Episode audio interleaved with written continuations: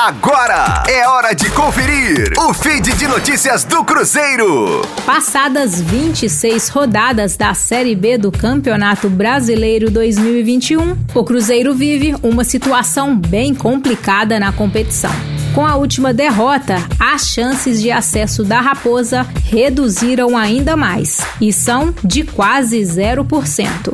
Outro ponto bastante negativo é que o time de 2021 somou menos pontos que o da temporada passada, que iniciou a competição com seis pontos a menos por conta de uma punição da FIFA. Ao fim da 26ª rodada, o Cruzeiro atualmente tem 31 pontos e ocupa a 14ª posição na tabela de classificação.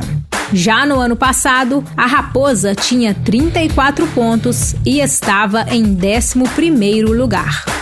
O atual aproveitamento do time estrelado é de 39,7% dos pontos disputados. A quantidade de empates atrapalha em muito a campanha celeste.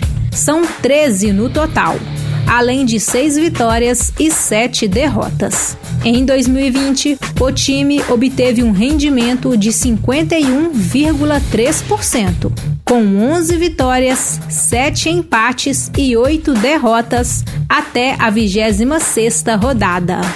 Com as informações do Cruzeiro, para a Rádio 5 Estrelas, Letícia Seabra. Fique aí! Daqui a pouco tem mais notícias do Cruzeiro. Aqui, Rádio 5 Estrelas.